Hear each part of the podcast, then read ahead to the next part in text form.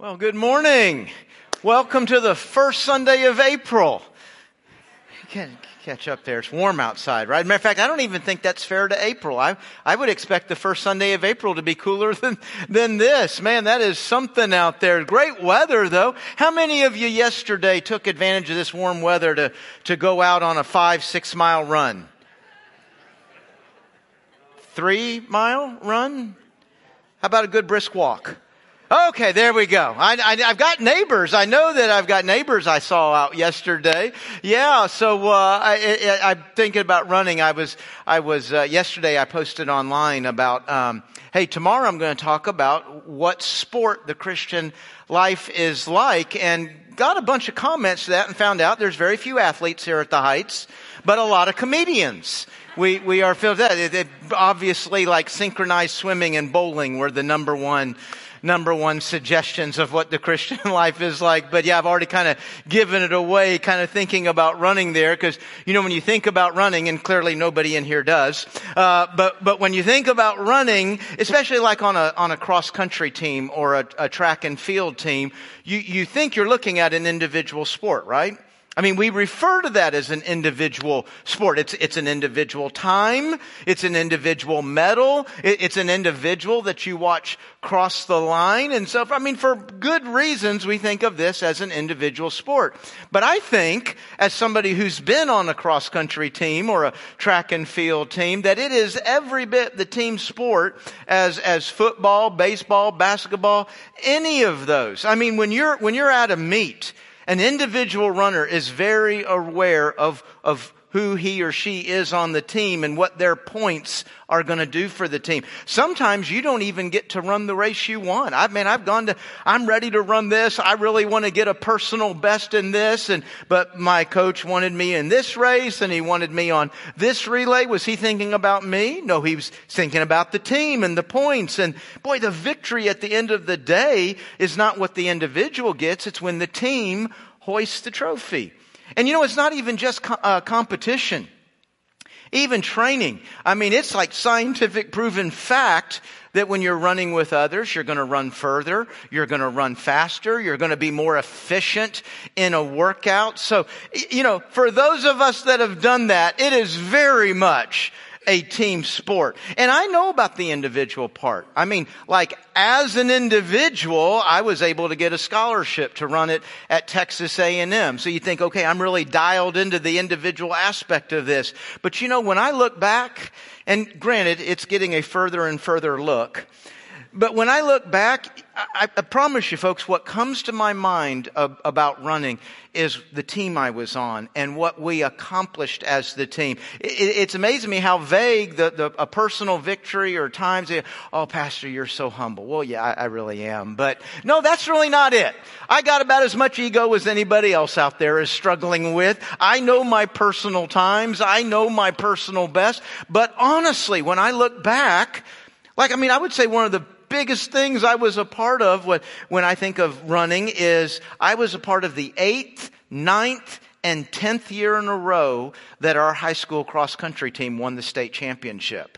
And so, you know, it's, it's the team. It's what the team did, what we, uh, what we accomplished as a, a team. And, and so for kind of in that context of understanding that now, that's where I would say, you know, the Christian life really is a lot like being on a cross country or a track and field team. There is a tendency to look at the Christian life and really see an individual sport. I mean, I'm gonna, I'm, I mean, not all the time, but most of the time I'm reading my Bible, I'm, I'm alone. Not all the time, but most of the time I'm praying, I'm, I'm alone. You know, when you think, I'm, I'm, guessing in your life, when you think about areas you're really trying to be obedient or grow in obedience, or maybe areas of temptation that you're trying to beat, you, you're doing that alone. And I don't mean alone like in a negative way, like all I need is myself. It's just a lot of those things we're doing in, in our own journey with the Lord. And so there's a real, it's real easy to think that, hey, what I am for the Lord, what I'm trying to be with the Lord, walking with the Lord, this is a, this is an individual sport. And anybody living the Christian life alone is not living the Christian life. And this burdens me because the individual has become American Christianity. And it really is kind of our focus, I, I think, especially at a time like this, a, a, a, beginning of the year. And man, there's things I want to be better at. There's things I want to grow in. And, and we come here and I, I kind of got this equation of, of what I'm going to do alone. And people come and they try out church, they try out Christianity solely on what they do together. And they completely leave out the one another.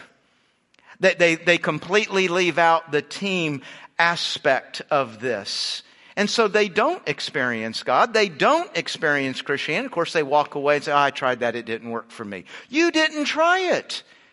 And nowhere in scripture is this aloneness being presented. What is being presented over and over and over is the, the team. And the truth of the matter, I'm using team because it fits my illustration today. But the truth is, team is a too weak of a word. The, the words the scripture uses are a little bit heavier, a little bit stronger. When it talks about what we are together, it's not, it's not that we're a team, we're a body. We're a family. Now think about that. Team members come and go, right? I promise you, when I think of a body, I don't want any of my team members coming and going.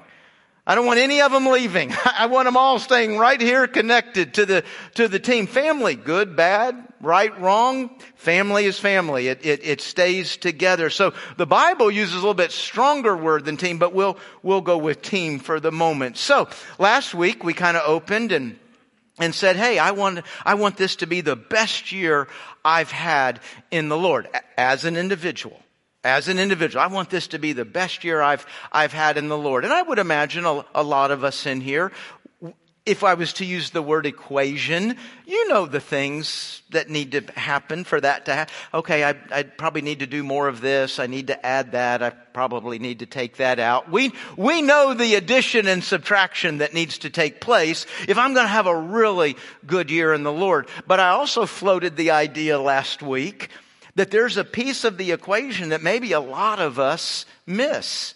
That, that we don't add. And so therefore we're not putting together an equation that's going to work. And it's this idea of what we do together. So last week we said, hey, if I want to know the Lord, I need to lead somebody, help somebody, encourage somebody to know the Lord. Folks, literally right out of the gate as a brand new Christian, God has us connected to one another.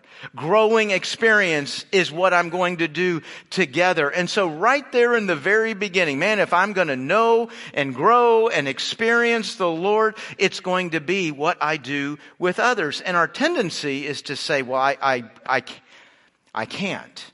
I mean, I don't, I don't have enough experience or I don't have enough faith or I don't have enough knowledge. I'm not going to be able to help somebody probably a lot of us in here would be saying that. I, I can't. Yeah, yes, you can. What the scripture modeled for us, and again, we saw this last week, what the scripture modeled for us is people who had met the Lord and knew the Lord for like, say, all of five minutes were now qualified to go and get. The going and the getting is a huge part of the equation of, of building that life in the Lord. Even if you say, oh, I don't have enough faith or knowledge. Yes, you do. And so we came out of it last week and we said, hey, here's kind of, kind of be our motto, not just for the series, but the coming year is I want to be one who leads one. If you're struggling with that word lead, put the word encourage, put the word help, put the word come alongside, but be one who leads one. And I said each Sunday we're going to look at a different way that we would want to lead one. In other words, it might be more than one person in our life. There may be some that we want to lead, and we said last week, to worship. And worship doesn't necessarily mean, although probably this would be a tool that we use, bringing somebody to a worship service. But the idea of worship there is a little bit broader. Just bringing somebody before Christ. Not, not to beat them in a debate, not to be able to answer all their questions. Gosh, I want to get better at answering questions. But that, that's not the, that's not the qualification. It's just to, hey, come and see. You decide. You decide if he's worth, and that's why we use the word worship, if he's worth your faith, if he's worth your following. And, and so we, we want to be one who leads one to worship. And today we're going to say we want to be one who leads one to connect. Now, you can't imagine me doing this series and not using the word connect, right? If you've been around the heights for a while, you know connect's a pretty big word around here. I mean, we got t-shirts about this. You know, life is better connected. And uh, we're going to read a passage today that's, that's going to help us with this. As a matter of fact, go ahead and, and turn to Luke chapter 6. Luke chapter 6. And we're going to look at a passage that I'm going to guess is mildly familiar to us. I, I, think most of us will read this passage. Go, oh yeah, I've read that before. I, I would call it a passage that we know that doesn't mean that much to us. And it's not because it's not important. We, we read it, we look at, okay, that's important. I guess historically, I, I, I, guess I need to know that and, and how it came about and how it came together. But when I read it, I mean, there's nothing in this passage for me. There's, there's nothing in this passage that's going to help me with my challenges, my problems, or, or growing in the Lord. And yet I would say we need to look at the passage a little bit differently. So let, let's do that. Let's start by reading it. Luke chapter 6, verse 12. In these days, he, he is Jesus, in these days he went out to the mountain to pray.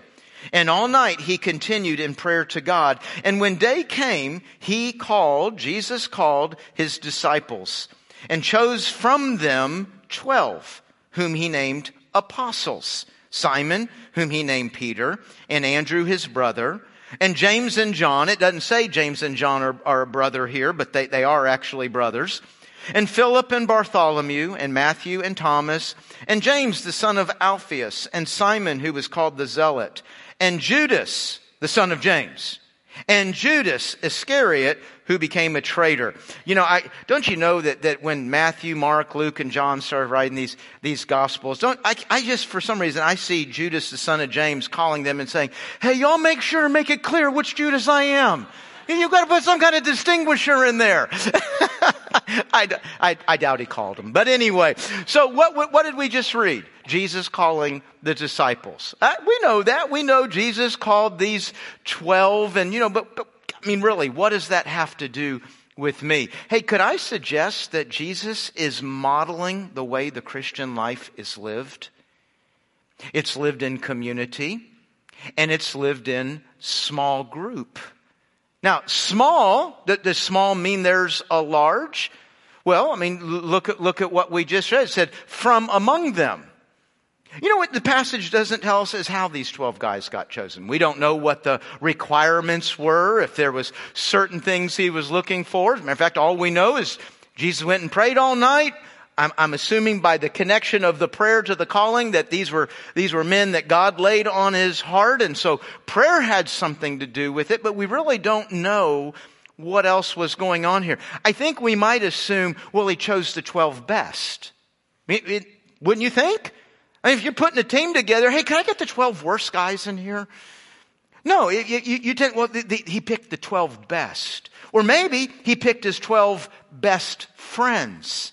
You know, the one he felt closest to and liked, but I think it would be wrong to assume that. I, I, there, there is others. There is others following. There are other good friends. As a matter of fact, we only have to go a few chapters to chapter 10 and we see Jesus send out, you know what the word apostle means? It says he calls, he called 12 and he called them apostles. The word apostle means to send out. Well, that sounds like a formal official title, and it is, but it's also an action. And in a few chapters, he's going to send out not 12, 72.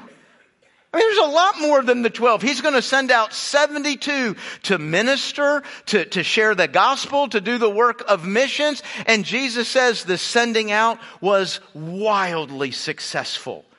So that tells me not only does Jesus have other followers, he has other good followers. I mean, these, these are guys who can go out there and they can do it. Okay, they can go out there and, and play the game if we're sticking with that illustration today. So it's not just that he chose the 12 best. It's not just that he chose his best friends. As, as, a matter of fact, if you read through the Gospels, and it might take a couple of times to pick this up on your own, but you'll start to notice Jesus likes to go to Bethany. Little village, I mean, whenever he's close to Bethany, he's gonna go to, hey guys, let's get in there and have dinner with Mary, Martha, and Lazarus, two sisters and a brother. And it, it, never says, hey, we need to get into Bethany because this person needs to be healed or we need to get into Bethany for this ministry. It appears, it seems like most time he wants to get into Bethany. I want to have dinner with them. I want, to, I want to spend the evening with him. It, it appears that quite often he just enjoys hanging out with these two sisters and brother. So don't assume that the 12 are the only friends Jesus had. He had other followers. He had other friends. It seems like very on purpose, and I would probably say more for us, in a disciplined way, he put together a smaller group to work the Christian life, to live the Christian life, to practice the Christian life, to do that together. If this is going to really happen, boy, we, we, we've got to do this together. That is what he is modeling for us. And it seems just to be some pretty, well, the biblical word is ordinary. He just chose some ordinary guys. You know that word ordinary is kind of funny. I'm, I'm guessing you wouldn't take it as a compliment as if you heard me talk about, oh, he's a very ordinary person. Oh, thank you, Pastor. That's the sweetest thing I've ever heard. No, most of us aren't going to, the word ordinary, when it's used there several times of the disciples, is not meant to be a derogatory statement, or they, they were dumb, or they didn't have anything to bring, or they didn't have any, any skill. No, it, it's saying that Jesus did not on purpose go out and say, oh, listen, I'm putting a team together. I need a business guy. Uh, you know what? We ought to get a good communicator unless I'm not feeling well one day. And, and hey, maybe I probably need somebody that's got a lot of connections. Maybe they can get us into government or, or some corporate that's not how he chose people. It appears that Jesus put together this group by people that just living for God brought to him. I, am I'm living, I, you know, I came to earth, I'm living for God, and on that path, these are the people that God brought into my, my path. You know, you have a group of people like that. You, you have a group of people that living for God has brought into your path. It's called the church, right? I mean, think about it. Uh, there's people we group up with, we like, and we build relationship, we have friends, but a lot of us will end up going to a church where maybe we don't even know any, anybody. That's, you know, I think probably in a, in a church like ours, in our community, there, I mean, there's people in here that have been here 40, 50, 60 years. You, you, you went to high school. Before you were ever a part of a, the, the Heights, you went, you went to high school together in the 70s. I mean, there are a lot of existing relationships in this room that happened before necessarily church did. But for most of us, that's not the case, right? I, I, I, I came into this room, I came into this building, I didn't know anybody. That's, that's what's true for me. It wasn't friendships that brought me in here, it was just living for God. I, I, I want to know the Lord. I want to love the Lord. I want to serve the Lord. And I know, I know church is a part of that. And, and so what do we do? We, we walk into a church. Maybe we know some people, maybe we don't, but, but boy, in time we begin to build the relationships, right? And we begin to build the friendships. It was just living for the Lord that brought people into this path. And from the large group, we, we engage in a small group. Now, the funny thing is, you don't need actually a church, and by church here, I mean a, a building with a sign out front that has the word church on it. I, I, I mean, a lot of us are involved, have been involved with Christian activity outside of the church. Maybe your place of business or your, your school has a prayer group, a, a, a Bible study. I mean, Maybe your neighborhood has that. Man, those are, those are awesome things to be involved in. Should you be involved? I mean, I would say absolutely 100% of the time. What, what, hey, engage with believers in as many places you can. Uh, live for the Lord with as many different people out there as you can. But I would say the first place, the primary place to build the small group, and let me explain primary. If you're somebody that is saying, now I've only got time for so much, Okay, I can't, I can't be going to a Bible study every single night. M- most of us can't. So if you're somebody that's saying, I've only got time for so much, then to you, I would say the first place to build your small group is inside this large group. And, and here's why. When I'm involved, and I have been involved in a small group outside of the church, they tend to be, for the most part, very singularly focused. We gather for Bible study. We study a passage and it's over and we leave. We gather for prayer. We have our prayer and, and then we leave. And that's about the single extent of it. Not in every case, but most of the time. But when I'm building a small group inside of the large group, you see, now I've got this group. We're praying. We're reading the Bible. We're growing in a friendship in the Lord while we join the large group and worship together. While we go out on mission trips together. While we go out just from this building into our community and do works of ministry works of good together. There's so much more that we can be and do when the small group is built inside the, the church to advance the cause of the church. You know, that's a kind of a funny phrase to say to advance the cause of the church. And this kind of goes back to our individualism. But, you know, as Americans, and we're all affected by our culture, we're not big fans of institution, are we? We don't, we don't like institution. We don't like corporate. We don't like big. There's just kind of an automatic skepticism that, that comes with that. And, and so the idea of the, and the church has gotten wrapped up in this. People don't like the, you know, I don't like organized religion. I, I, I don't like the church because uh, of that corporate or that institutional feel. Listen, I, I can respect why certain people feel that way. I can respect the things maybe that they have seen and experienced that make them say that. But we got to keep one thing in mind. Jesus loves the church. He loves what we are officially and formally gathered as the church. How much does he love? He calls us his bride. He, he calls, I mean, what's a bride? That's your treasure. That's what you value. That's the, the beauty of your life. He calls us the bride. So we actually want to be a people that are all about advancing the cause of the, the church. So when my small group and my large group work together, then, then there's a greater chance to, to make that happen. You know, I, uh, it's, if you've been around here any amount of time, it's, it's not unusual to hear the, the pastor talking about small group and saying, hey, you know, life is better connected. You, you need to be in a small group. You know, we have, uh, another thing culture has done is it's kind of turned the church into a, a shopping center. And we come here as consumers to get what we need. I mean, I, have got a relationship with the Lord, and so there's some things I need, and I come to church to get it, and I, I, I, I get it, and, and then I leave. And so we've turned the church into, into something we consume.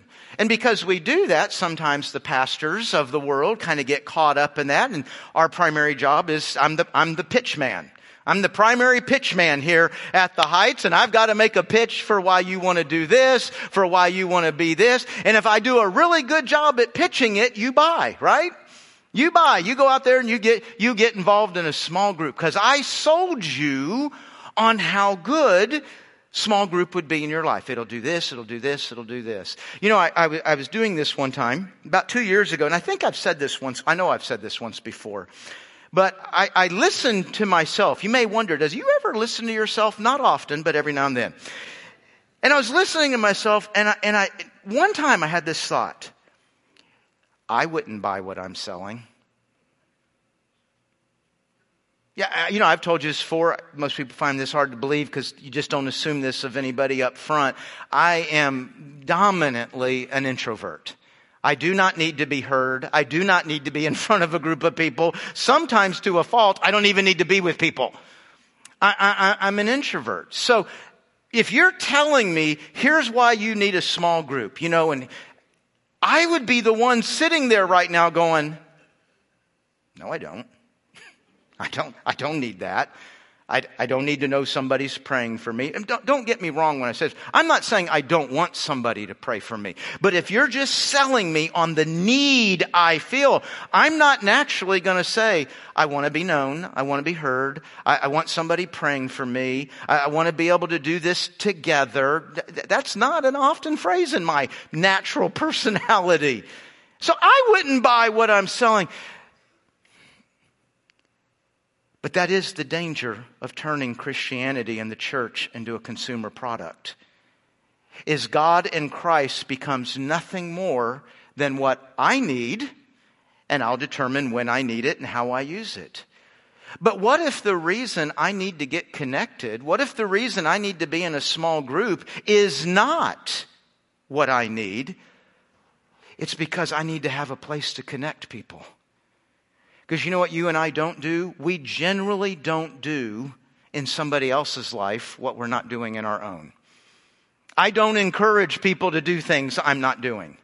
I, I, don't take people to places I don't go, right? I mean, I'm not going too fast here, am I? I, I mean, we just, we don't do that. What if the only, what, you know, I go to small group, I don't know if I get anything out of it or not. But by being there, I now have a place where I can connect others. Folks, you have people all over your life, from strangers to the people you love the most, that need to be connected. And you're the only person God has in their life that will connect them to the whole equation of living for God.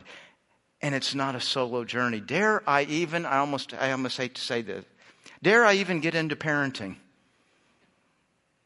Because some of us have raised our kids, are raising our kids so they come into church, we get what we need, and we get out. And there is no necessary connection to the others in the room or the place in that building. So I have trained my kids to work a formula that will never work. That will never bring them the power and the presence of God in their lives. That will never bring them the fullness of the Christian life. We go in, we consume what we need as individuals, and then we leave. No, not have to be any connection with anybody else. We've, we've literally trained people and raised them this way. You know, again, we're all affected by our, our culture, something that has become just common vocabulary in the American Christian culture. My personal journey my personal faith, my private.